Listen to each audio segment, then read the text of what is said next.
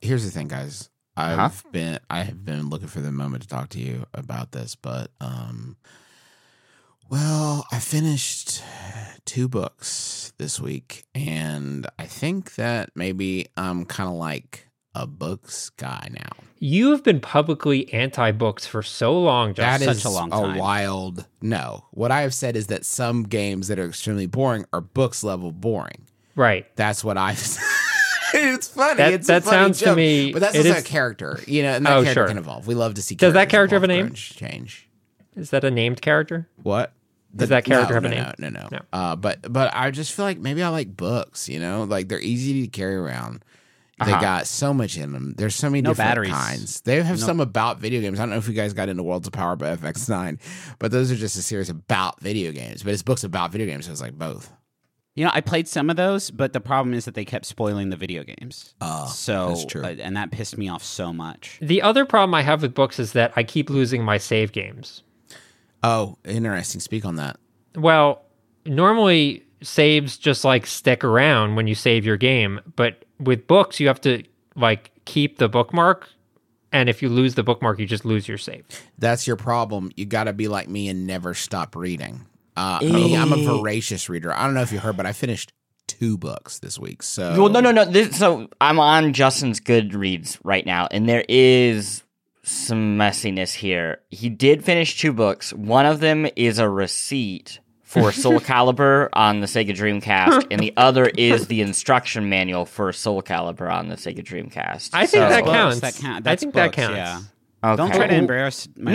No, I'm not trying to. I'm just trying to adjudicate. Do stay out of my Goodreads, though. That's not for your consumption, okay? That's a private list that is somehow public. I need you to stay out of my Goodreads. It's amazing how many receipts you have on here. It looks more like it's like a tax audit. I list everything. I listed the the printed out HBO guide that they mailed to hotels back in the 90s. I kept all those and I reread those. It says you have 1984 through 2003. That's I guess when The Sopranos ended, you kind of got it. Says here, guy in store with shirt with words. Mm-hmm. So that's a and the review says 5 out of 5 stars, howlingly funny. Wow. That's great.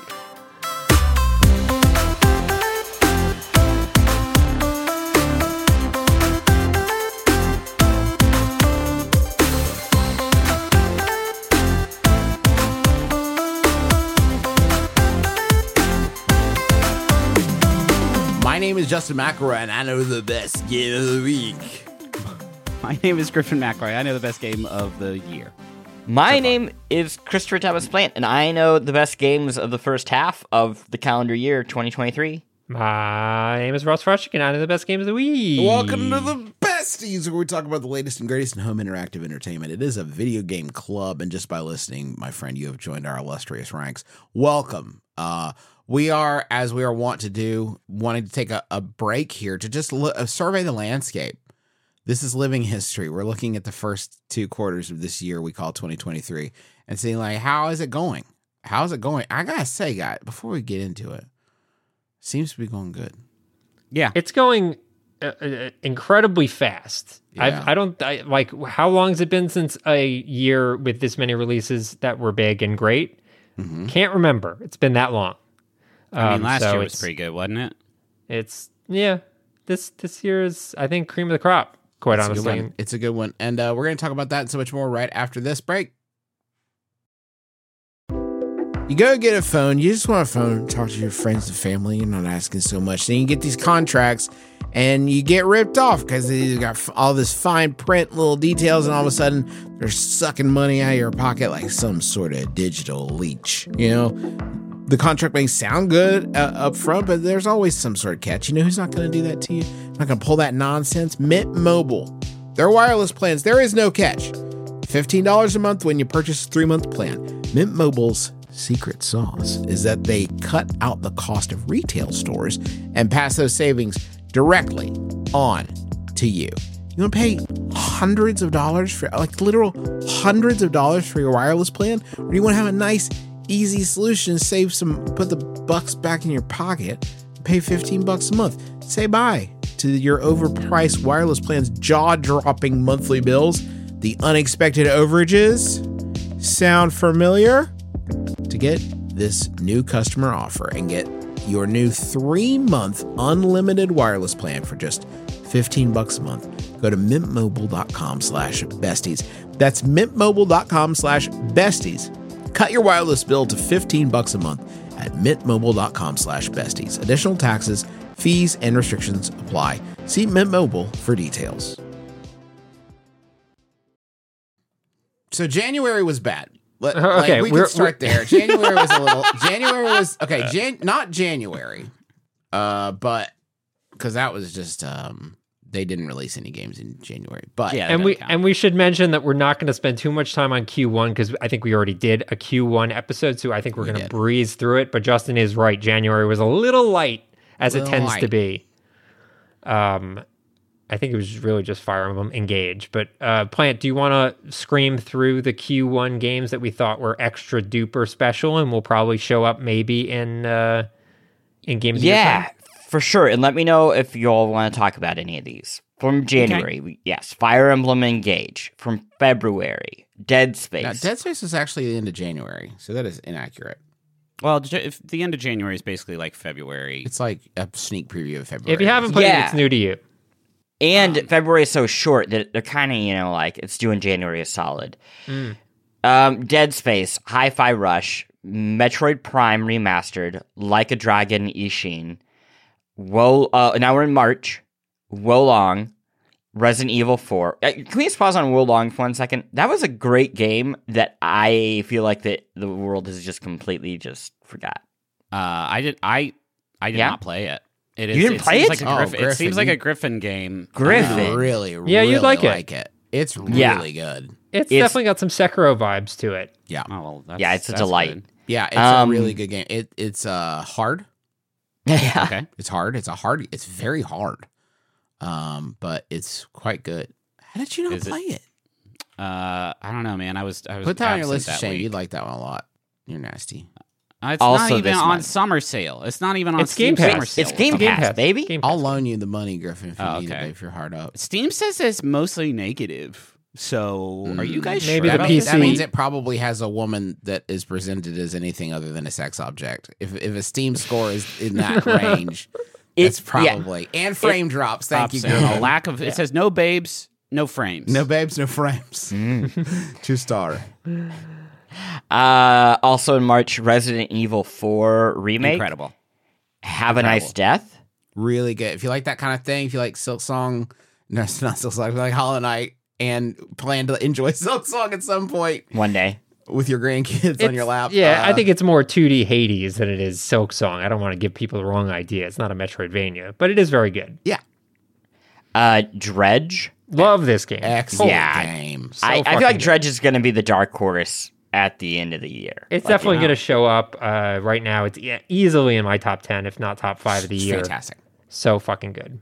Pizza Tower. I haven't played this one. Plant, I know you've played it. Yeah, well, Griffin, you said you just got it? Yeah, Pizza Tower has sort of made a big splash on, like, kids' YouTube for some reason.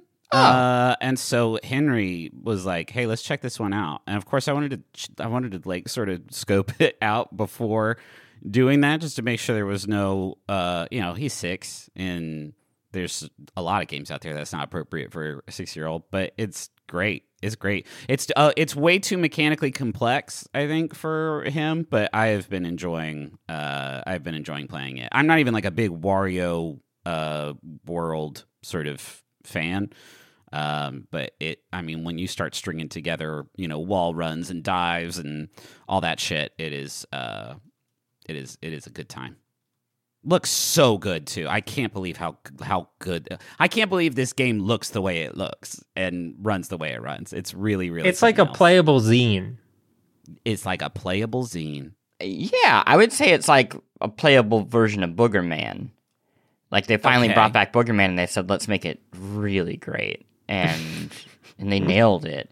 I know. I love the format here, and I have not gotten into a lot of the old Wario games, but going through a level very slowly, getting to the end, and then having to sprint back with like alternate paths. It just feels good. It feels like almost like a heist. I don't think that was in the WarioWare games. I think that's a new thing. That's new to Pizza Tower. The Escape? I feel like there was something like that. I don't know. It's been forever since a Wario World game has come out, but... Yeah. Steam on this one, over 30,000 positive reviews, overwhelmingly positive. That is like that's a tough thing to pull off. The community for this game is bizarrely fervent. Like, yes. I know there's a very popular subreddit, and I keep seeing, like, random memes pop up, but it, like, for being a pretty small 2D indie game, has developed quite the following, which is great. I mean, good for them. That's awesome. Also, Chia, which I played more of this weekend, and wow, that game's just really special. That game rules. It's a pleasure to play. It's a delight, genuinely. Yeah, can one of you kind of explain a little bit of what this game is? Because I know we've talked about it a little bit, but not a lot. It's, the setup was that it was made by people in New Caledonia, which is a very small Pacific island nation, and it's all set on New Caledonia, but Justin, I know you've dug the gameplay a lot. Yeah, it's cool. First off, it feels like you're getting a bit of a cultural education, kind of. Like, playing this game, you're learning about a culture you probably don't know. And that sounds boring, but it's really not. No, it's really cool. and the gameplay is really interesting. You play a girl who's got the ability to, like, basically inhabit objects and animals in the world. And it's a sort of like a big quest where you're navigating between these different islands with your boat, but you have this ability to, like, psychically leap into fish, for example, or like a bird if you want to be able to fly to your next destination, or a fish, or even stuff as simple as like a rock. You can inhabit a rock, or like a can or something, whatever, to chuck it to try to solve like different puzzles throughout the world. It's really, really cool. Beautiful to look at, so chill to play. I was going to say, that mechanic is so robust that it really feels like, in the way that, like, Nintendo's, like, Tears of the Kingdom, like, building system is, like, so, like, there are so many approaches and so many options. Like, it wouldn't feel out of place if, like, Nintendo did something similar in a way to, like, expand Tears of the Kingdom, where you could just inhabit, like, any bokoblin or any creature and, like, fuck around that way. It's, like, really impressive that they were able to pull that off. Yeah, it's great. It's really great. I also think it is one of the few open world games that solves the kind of overarching colonialism problem of how do you make an open world game where it's not about capturing land and killing every life form in it, and still make it enjoyable. It's something special. I will say, I think it's based off a fictionalized version of New Caledonia. Yeah, and it's like a lot of because there's like flying machines and like I think it's like even culturally they kind of branch off. And then last one before we dig into Q2, Paranormasite, which remains in my top 5 for the year, and I desperately want all of y'all to play it. It's the first time I've ever heard you say that word. That's not true. So good. I'm going to start having to talk about it like I talk about Nier. I have Googled the term before, I'm seeing now, but... we should... I want us to all maybe play Google it... Remembers. Retract my previous statement. I want us to play it for Halloween. This was a reading game, right? Wasn't it? It is a reading game, so Hoops, this might be your time to shine. Oh, listen, bud, if I'm going to put myself through the arduous task of reading, I am definitely going to do it in something that gets me literary credibility with all my book talk friends. Yeah. So that is the first quarter. Now we're getting into Q2, and this is stuff that we haven't really we haven't done a Q2 episode. That's true. We did a Q1 episode for people who want to dig into all those games. We did a U2 episode where we talked about all of our favorite hits from Bono and the gang. We did a QT episode, but that was just about me and some of my adorable your looks. Lukes. Yeah, we don't talk much about the QTE episode. You just pressed A. April, are you ready? Are you ready, y'all? Yeah. Here's some games that we have here. Rusted Moss. Good. Rusted Moss. Let's start there because I know Sweet Frush loves this game. Continue to love it. I know there was some doubt about people saying that maybe it wouldn't make my Game of the Year list, but it's still on there. That game rules if you love Metroidvanias, and this one has a fucking bungee cord in it. I never could make. I really did try with that one. Couldn't get it to feel good to me. Just the playing of it. I spent a lot of time never quite. There's a learning curve. It's neat. I will say this is one that I felt sort of the same way, where I wanted to enjoy it more than I was actually enjoying it. But then when I made liberal use of the I guess accessibility sort of options, are sort of Celeste like in nature, it did sort of get there for me. Yeah, I thought this game was great, visually really cool, and really unique mechanic that isn't really in any other Metroidvania. So, yeah, if you dig it, go for it. I'm going to give my underground hit for maybe the whole year so far to Meet Your Maker. That game absolutely slaps. Justin and I went back and played it for a stream a few weeks ago, and I had not played it since April. And it still goes, man. It still works. It's one where I hope it finds enough people so that they can continue to invest in it, because it's not everything it could be yet, but it's really very, very cool. Yeah. Just that model of Mario Maker Doom is just so good. It's so fun to mess around with. It's fun to build. It's fun to play. It's fun to die and lose and then, try again and again and again. It's funny. Like the conversation that happens between level creator and level player is genuinely hysterical and exciting, and I can't say enough good stuff about it. I love it. I see two games on this list that I'm a little surprised to see here: Advanced Wars 1 and 2 Remastered and Dead Island 2. Who claims these? I just put Advanced Wars on there because I like you boring. I thought you boring guys liked it. It's a fucking snoozer. You were trying to do us a solid. I was trying to give you all a platform to talk about. It was not bad, but it's not bad. It's certainly just not. It wouldn't make my cut. Certainly, I kind of dug Dead Island too. It is absolutely like thuddingly sort of dull in terms of like it's not a brainy game, and the mechanics are sort of like run around, get the piece of trash, tape it to some other trash and kill a bunch of zombies with it.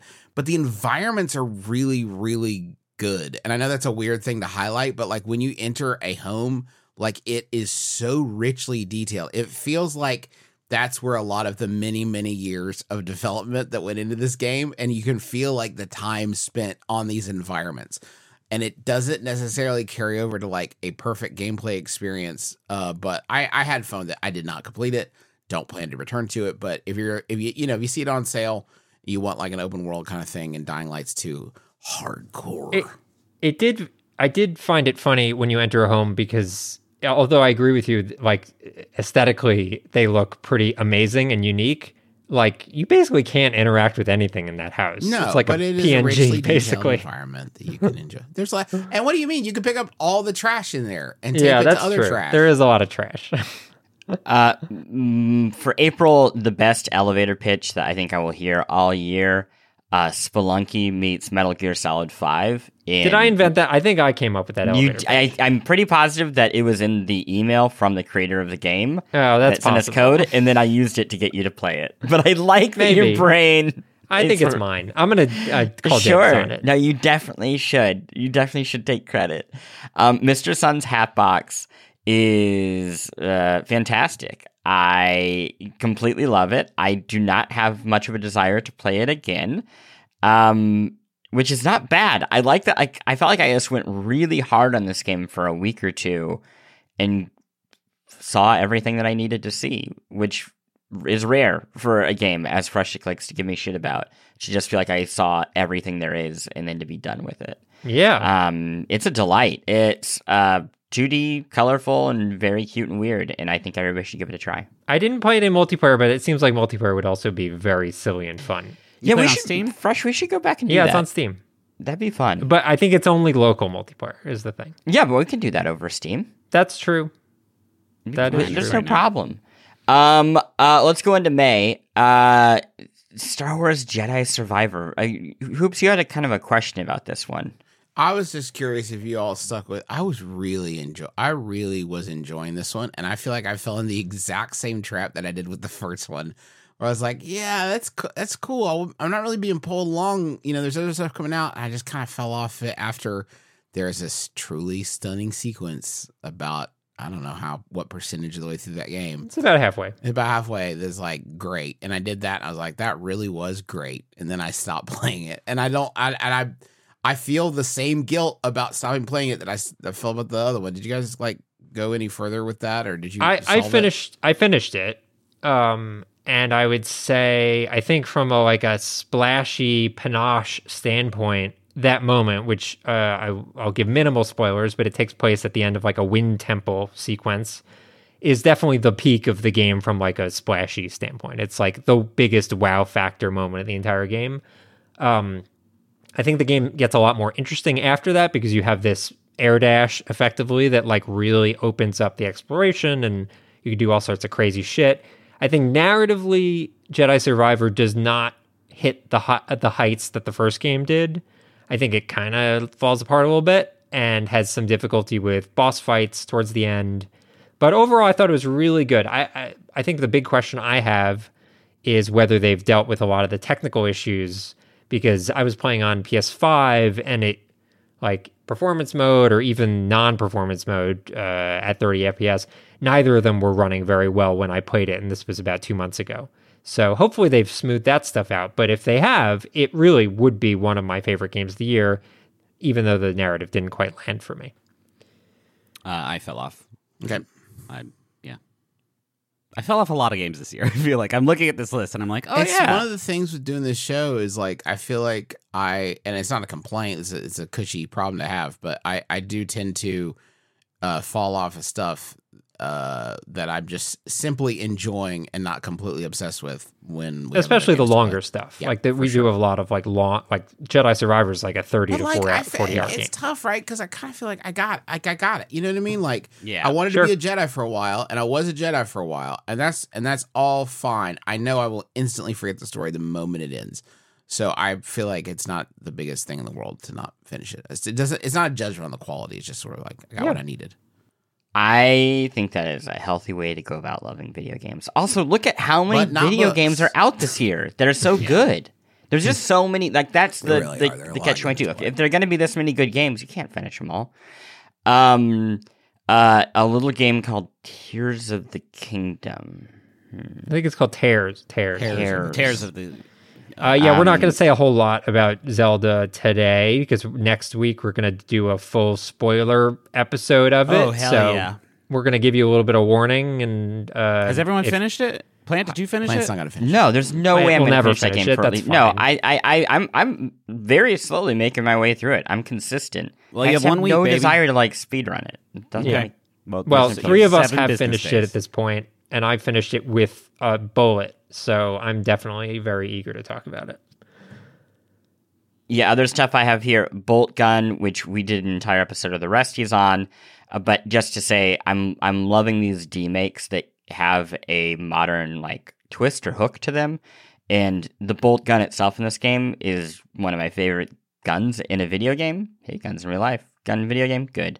And the kind of teleport combo that you have with that, where you kind of dash towards enemies. It's so good. And then the biggie. Have y'all played Leia's Horizon? I literally haven't heard of it. Just downloaded. Really? Actually, yes. This is not on a list. This is wild to me. It is the new game from the people who made Alto's Adventure, Odyssey. Is it? And it is a 3D open world game about gliding. And the way the game works, this game's incredible. Here's why you haven't heard of it, by the way. It's a Netflix mobile game. So it came out on May 2nd, so it's effectively buried.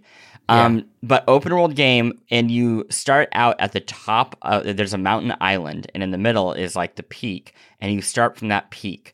And then you can turn in any direction and just glide down the mountain, kind of like a wingsuit.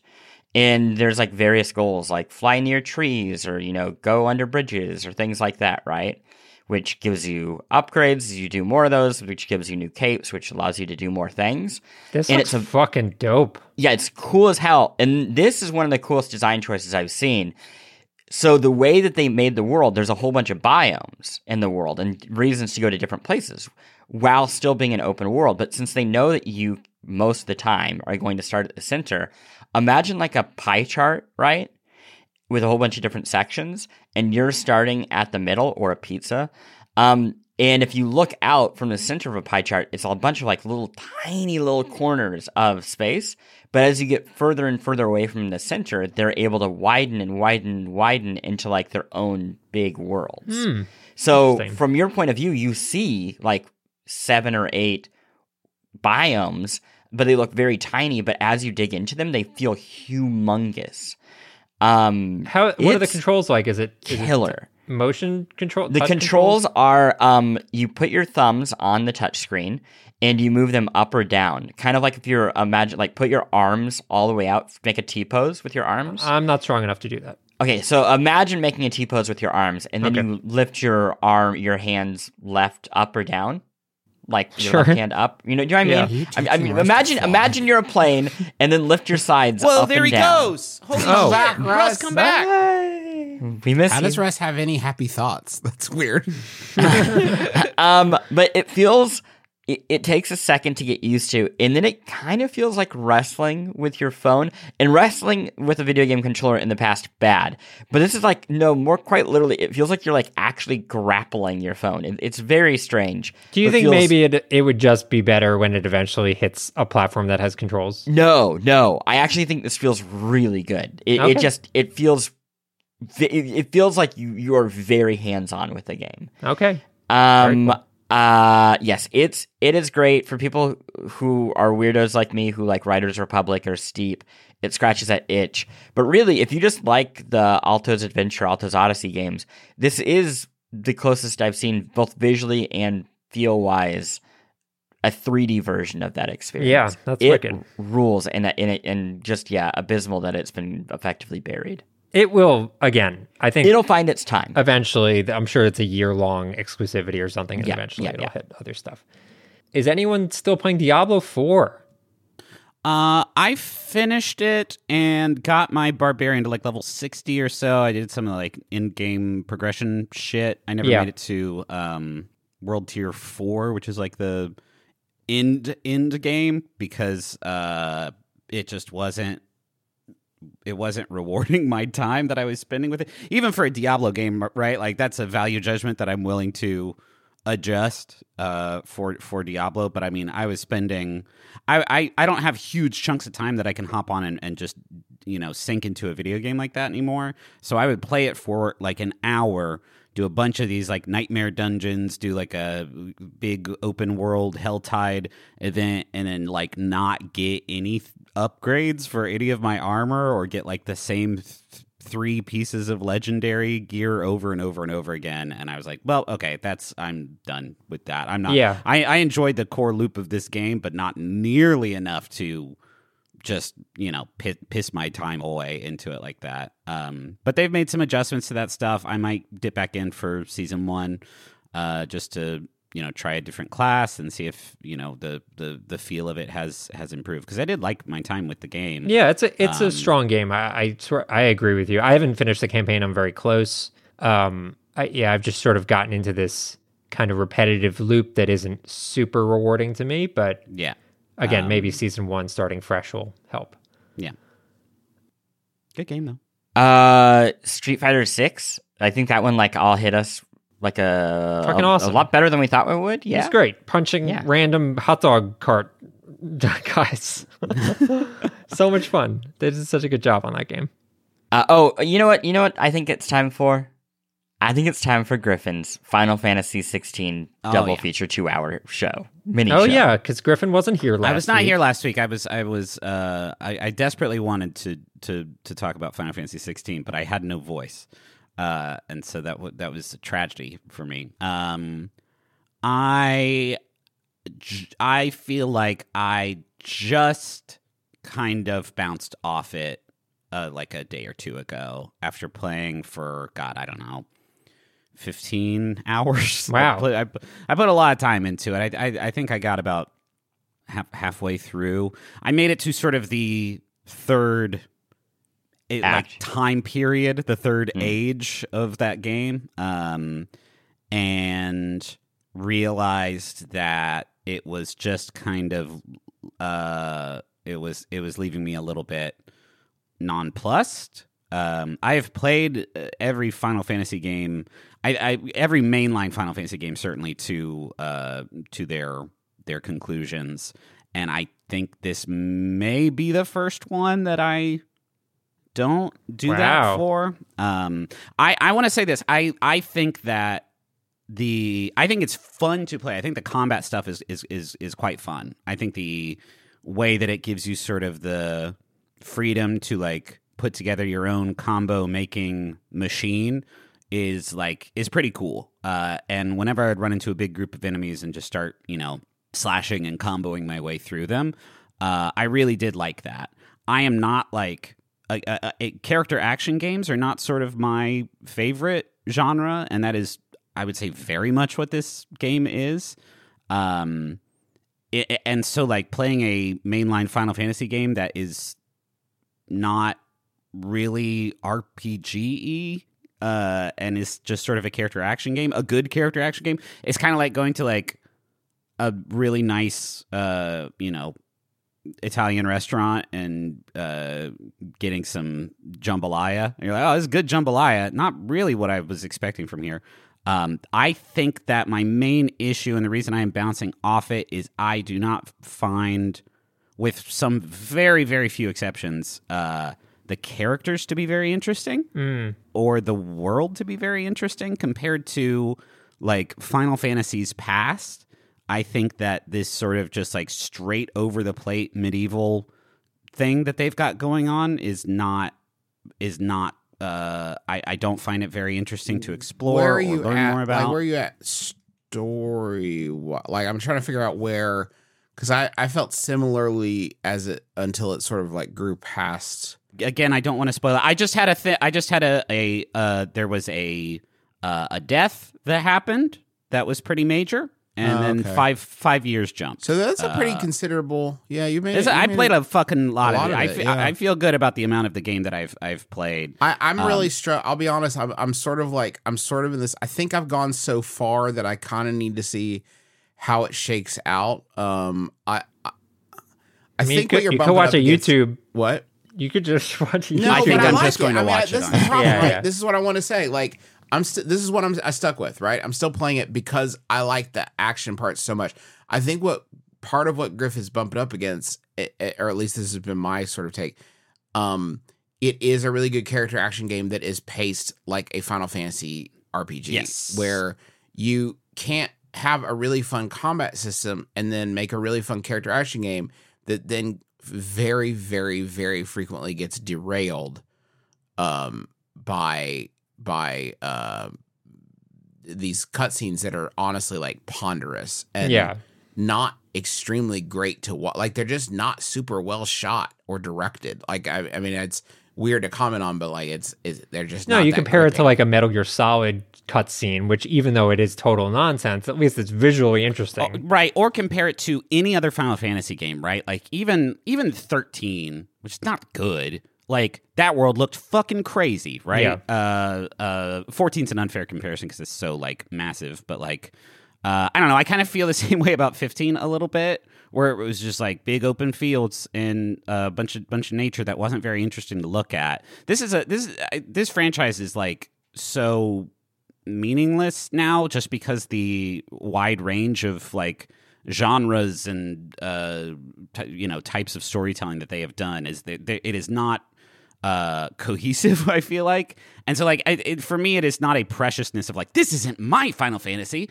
It's just, like, if I have to watch these characters that I think are honestly pretty boring in a world where I don't really care much about the stakes of it, and it's not that interesting to look at. It's just, I reached a point where I think I had the gumption in me to see it through just because of my history with this franchise.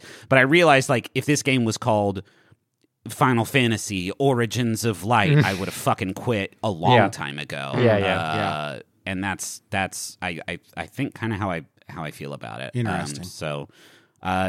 Pretty disappointed. I'll be honest. I feel like there is a lot of I feel like every side quest is pretty terrible. I feel like the equipment stuff is kind of meaningless. It's like, oh, I got the gear for defeating this icon, and then I'll go home and I'll turn that into a sword until I beat the next icon, and then I'll get the thing that I need to make the next sword that has a higher attack thing. And oh, I found a necklace that makes this power 8% stronger. It's just like there's just not much there that I am enjoying, Griffin, aside from the combat, which makes me wish that it was a 10-hour. All the side quests are completely pointless and kind of boring, except there's one that gives you a chocobo to ride, and if you miss that one, you just don't have it. But so that it becomes a sort of can you risk ignoring a side quest when it might be the one that gives you a chocobo to ride?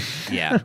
Right. It's probably my favorite one for quite some time. I will probably finish it.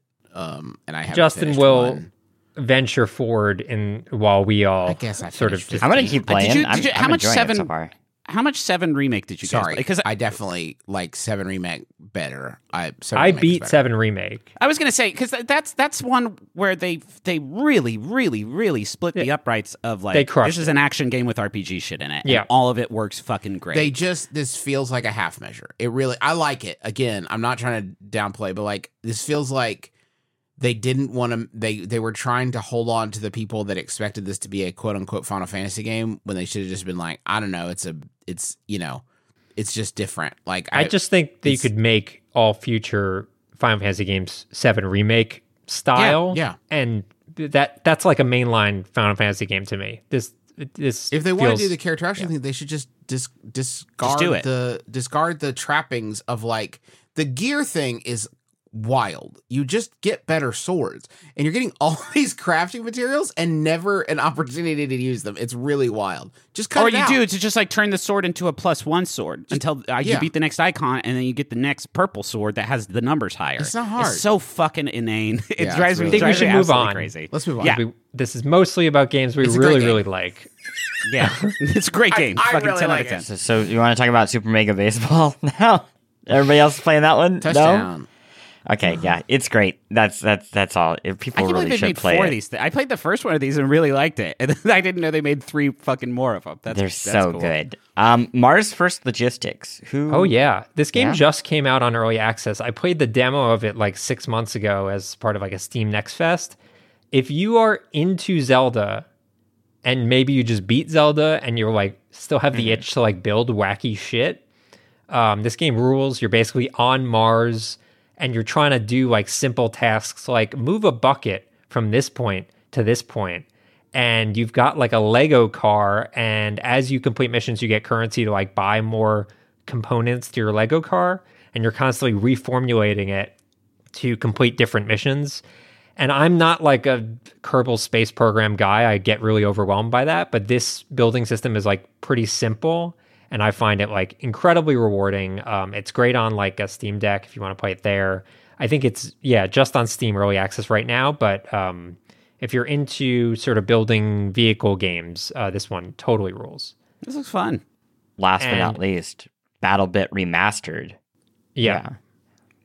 Battlebit Remastered is a game that we're going to be talking about on Resties next week, and it's pretty much Battlefield, but they stripped out all the realistic graphics and replaced them with like Roblox graphics, and yet it kind of fucking rules. Like it runs great. There's like 128 versus 128 maps. It's Mag, baby. There's no like whatever loot boxing and like gross currency stuff in it. It's just like a bunch of indies were like, we could do what EA's been doing a lot better. Sure, we don't have the budget to like make a realistic sunset, but we could crush the gameplay, and they kind of have. It game rules. I'm looking forward to talking more about it. I'm downloading it now. I saw it on Steam yesterday. I thought it was neat, but I didn't. Some weird anti-cheat problems. I don't know. Well, stop fucking cheating, man. I can't believe I mentioned Mag Massive Action Game and nobody wanted to talk about Zipper Interactive's great. Hey, Mag, listen, I actually just thought about Mag Massive Action Game 2 weeks ago, and it is a great. Why don't they just make them like that no more? Okay. Yeah. Because it is a bold move for us to try to lose all of our listeners before we go into the break. Let's take a break. Fine. Thank you, baby. This episode of The Best These is sponsored by Aura Frames. All right, so you know there are a number of people in your life that are not necessarily the most technologically savvy. I'm sure immediately names jump to your mind. Those are the sorts of people that you would say, oh, maybe they would want a digital picture room in their house, but they wouldn't necessarily be able to like set it up and get it working and add new pictures and stuff like that. That is where Aura Frames comes in. It's a digital picture frame that allows you to basically upload any photos that you have directly to the frame. You don't need them to do any work. In fact, you could even set it all up before they even open the box. You have the account set up, you just have to connect it to their Wi-Fi, and once that's done, everything happens over the internet. So you can add new photos, you can do whatever you want, and it all works completely smoothly. I set it up for my grandmother, who's 95 years old. I set it up for my mom, who's 70 years old, and they both love their Aura Frames, and they love seeing the pictures and new photos of the family, all being added without them having to do anything. So I'd highly recommend it. I'm really, really happy with it. And right now, you can save on the perfect gift that keeps on giving by visiting auraframes.com. For a limited time, listeners can get $20 off their best-selling frame with code BESTIES. That's AURAFrames.com, promo code BESTIES. Terms and conditions apply. Y'all, you already know how much I love our sponsor of the week, Rocket Money. They make it so easy to get your personal finances on track, and especially stop worrying about all these subscriptions that you have that you don't necessarily need. Keep the ones you want, get rid of the rest. Here's how it works. Rocket Money is a personal finance app that finds and cancels your unwanted subscriptions, monitors your spending, and helps lower your bills. They'll even try to get you a refund for the last couple months of wasted money and negotiate to lower your bills for you by up to 20%. All you have to do is take a picture of your bill, and Rocket Money takes care of the rest. That might sound too good to be true. I have tried it myself on multiple different monthly payments I have, and it's worked, which is incredible and so much easier than getting on the phone with all these companies and trying to wrangle this yourself. Rocket Money has over 5 million users and has helped save its members an average of $720 a year with over $500 million in canceled subscriptions. So, cancel your unwanted subscriptions by going to rocketmoney.com/besties. That's rocketmoney.com/besties. rocketmoney.com/besties.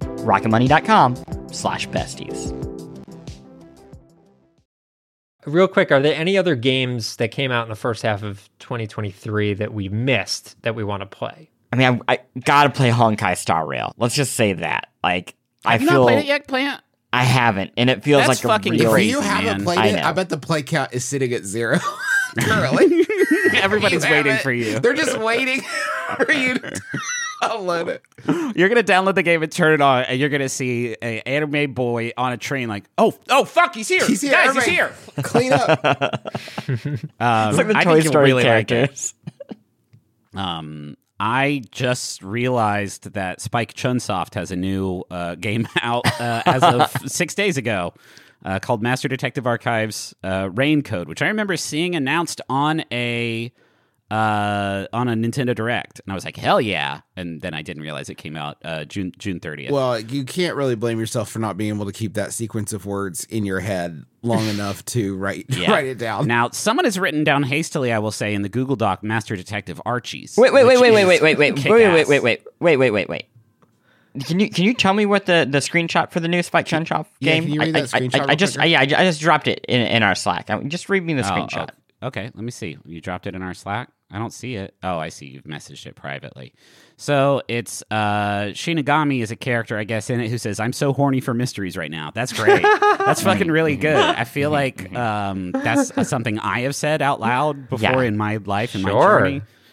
Is a new Danganronpa, is basically, except it's like 3D. And so that's great, man. I'll play as many of those as they want to make. So keep them coming, Spike Chunsoft. I saw one yesterday that I had not heard of before, and so I dropped a little gameplay trailer in the Slack for y'all so you can have some reference. It's called Shoulders of Giants, and it is an action game where you are a frog with a gun who's on the back of a giant mech robot, and the mech has like a big energy sword, and you switch kind of like back and forth between the two. So it kind of like segs between a like shooting kind of action game and a sword-based hack and slash kind of thing. And it's got co-op, so multiple people with their frogs and their armors can work together. It's very colorful and cool looking. I love those sorts of like blending of different gameplay styles and genres and stuff. So it looked neat. It looked kind of a little bit like Risk of Rain, maybe. It does look like Risk of Rain too. Yeah, but cool. It looked neat. I thought I might check that out at some point.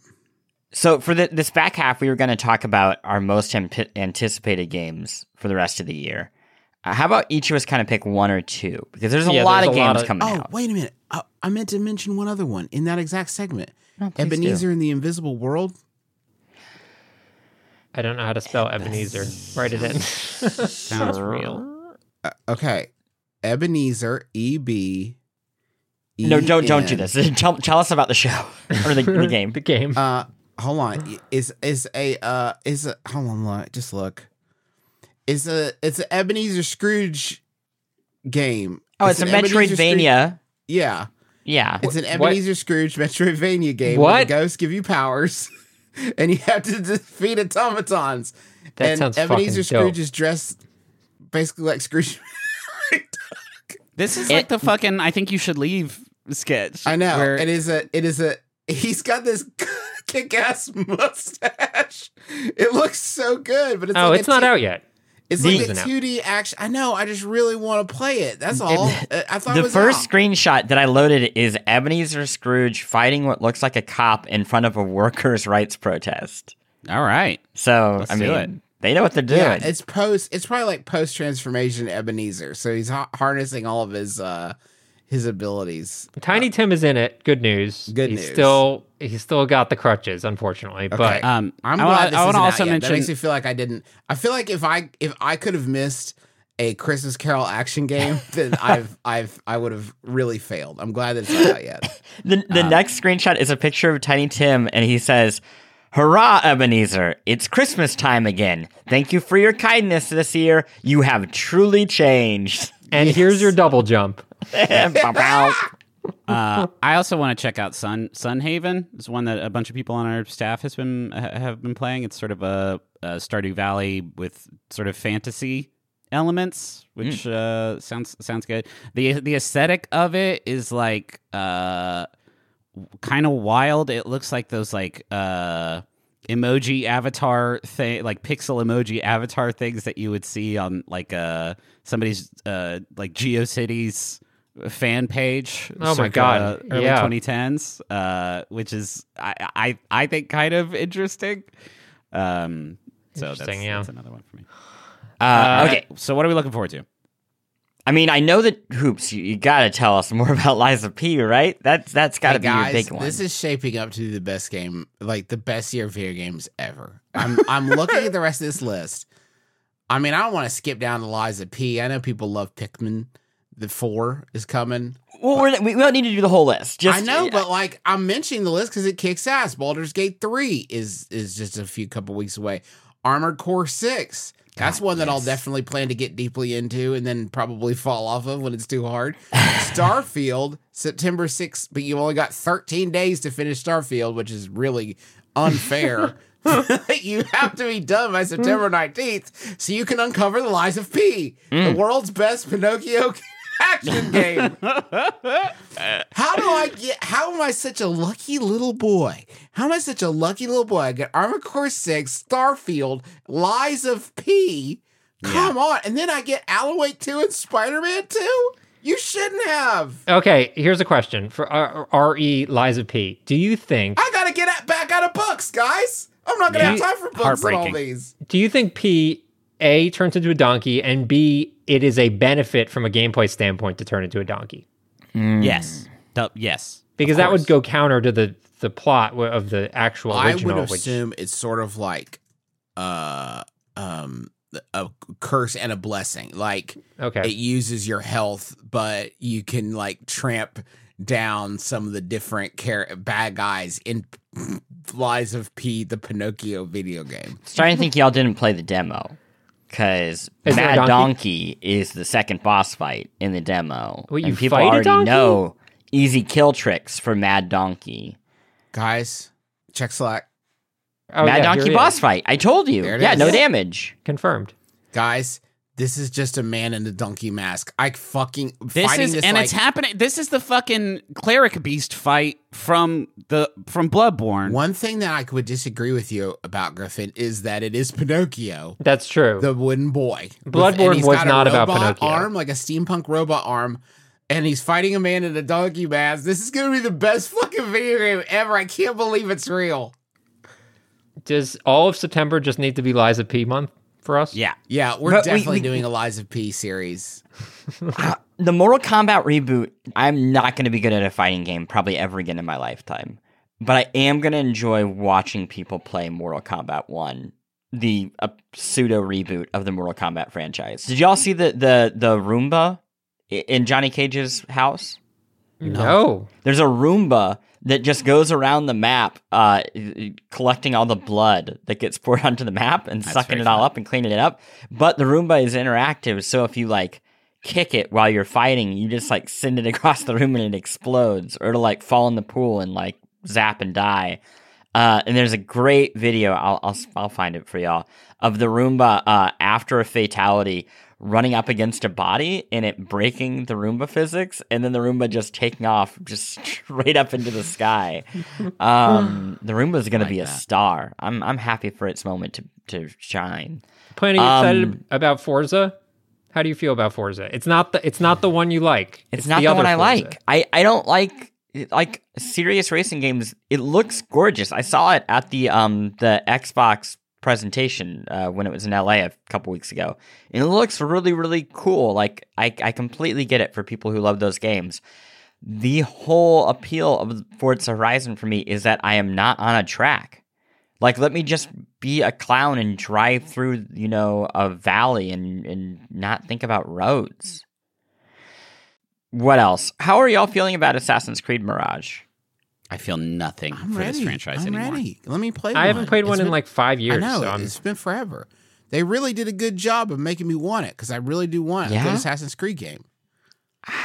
I'm a little worried that going back and playing an Assassin's Creed game that feels like the original Assassin's Creed games is going to not... Is it not like an action one? No, it is a throwback to... looks like a throwback to the older way of doing things. Like, I'm down with that. You'll have to wait 5 days, and then I want platforming. Lose yourself in Alan Wake 2.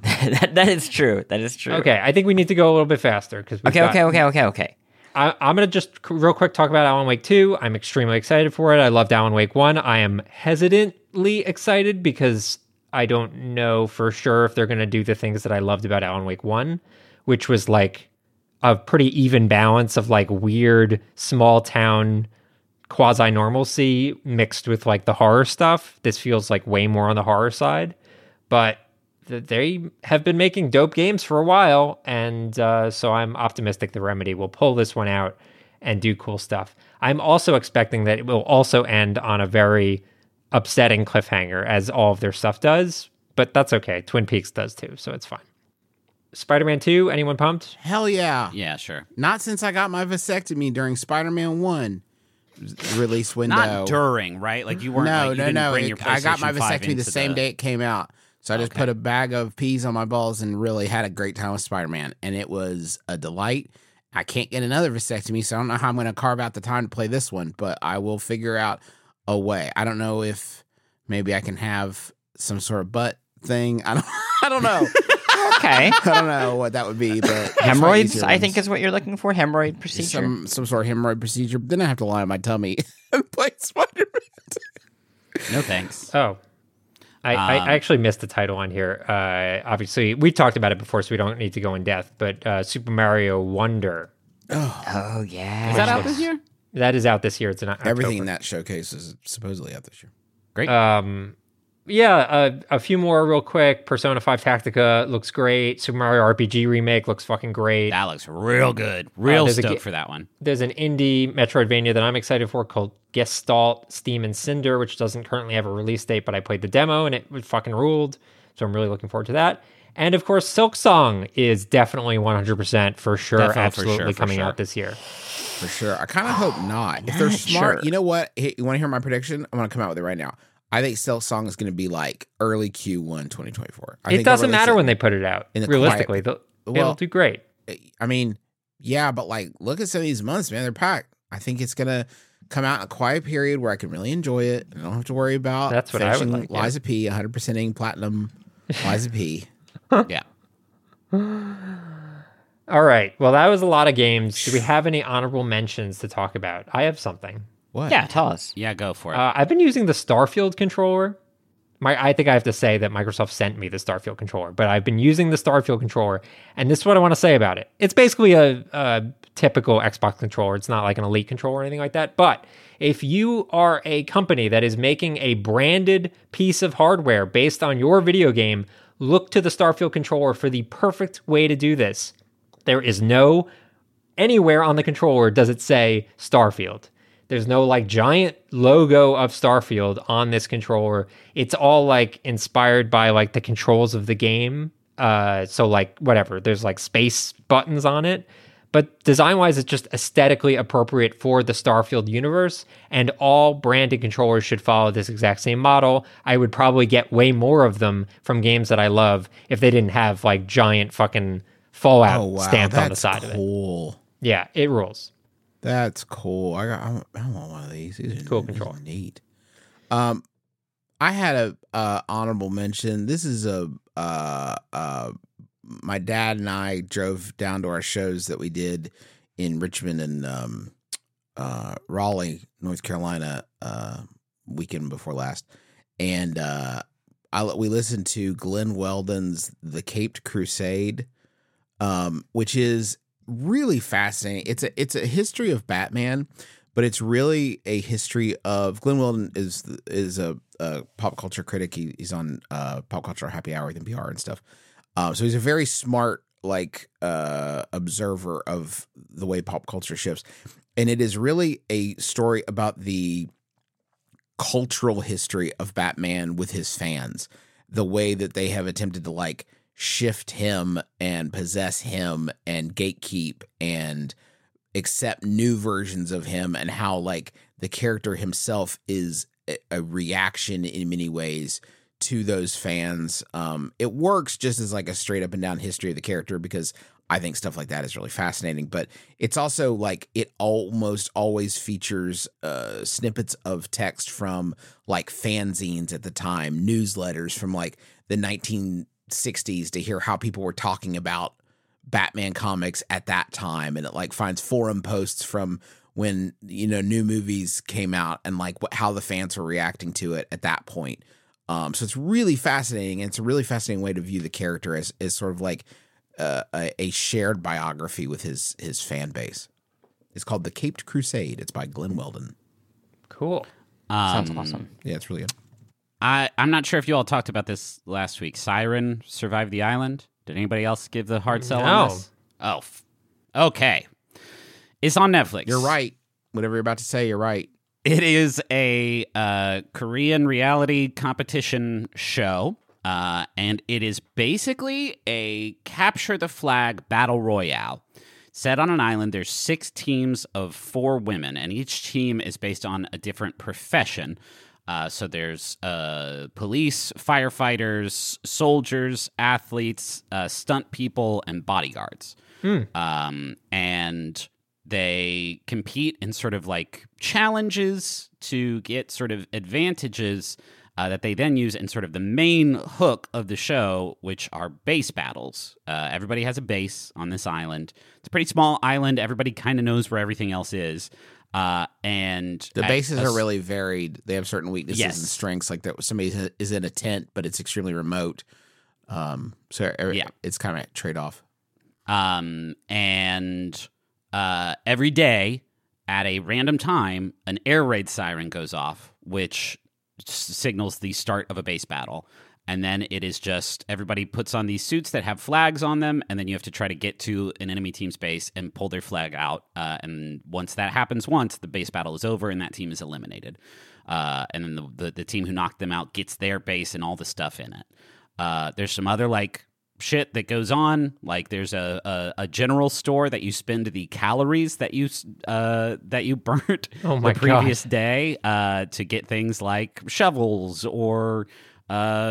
food or ropes or nails.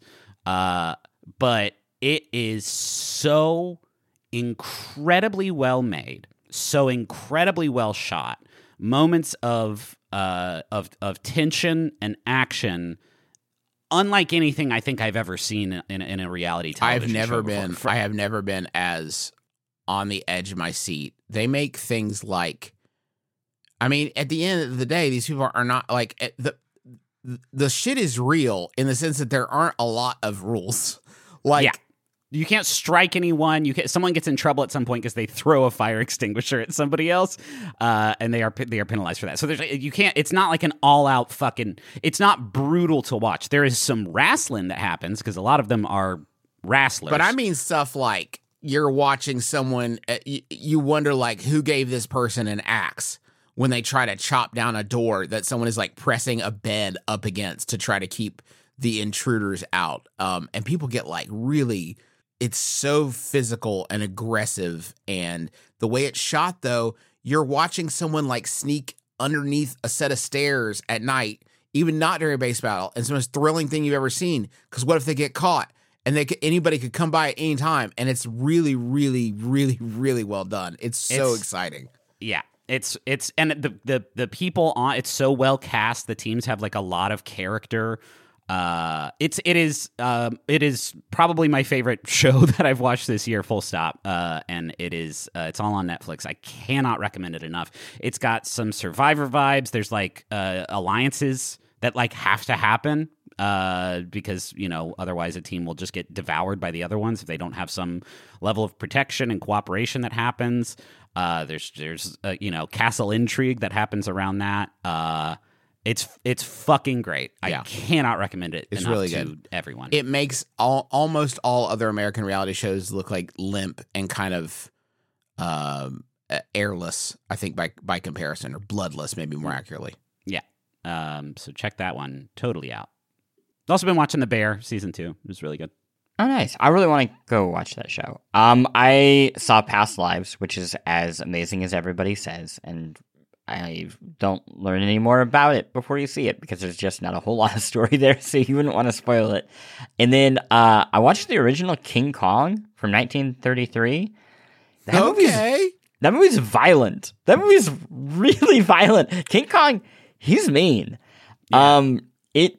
There's a thing that happens in a lot of modern movies, even, like, PG-13 R-rated action movies, where like a plane blows up, but then you see, like, the parachutes, right? Like, they make sure that, you know, everybody's okay.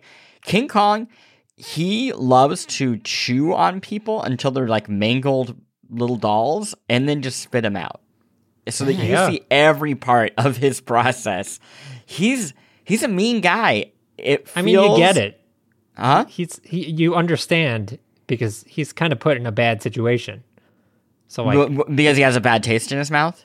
Oh. Wow. No, because he got taken from his island. He was so happy. Yeah, but that's not till, like, that's, like, the final 20 minutes. You know? But, like, people are messing with him on his island. No, I'm not. To be clear, these people, it seems like Kong is the good guy. Kong is ultimately the good guy. You feel bad for Kong when things. It was the beauty that killed the beast. Oh my gosh, that line. But yeah, what a fun, it's still fun, turns out. Old movie, still fun. Fresh, you have some people you want to thank? Yes, thank you to the following people for writing reviews for the best deeds on Apple Podcasts. We have Carly Coco, Malzy, and Raul R. Guardabranco is how I'm going to pronounce that. Thank you for writing reviews for the best deeds on Apple Podcasts. Thank you to everyone else for writing reviews for the best deeds on Apple Podcasts. Chris Plant, how do you want to recap all this shit? There's so much. We talked about so many games this week. I think in this case, you're going to have to go back and just go back to the episode. I'm sorry. It's a big list. We'll try to include as much of this as we can in the episode description. You say we, I'm the one who writes that. That's true. That's Griffin's going to include all these games in the episode description. Every single one he won't mess up. Everyone. The good thing is all he'll have to do is copy paste. It's going to be okay. It's going to be Liza P 20 times. Just Liza P over and over again. Next week, we're going to talk about Zelda, this beautiful boy's adventures. And full spoilers. Full spoilers. Don't listen unless you have finished or don't care. Right. Like me. That'll be next week. Until then, be sure to join us again next week for the besties, because shouldn't the world's best friends pick the world's best games?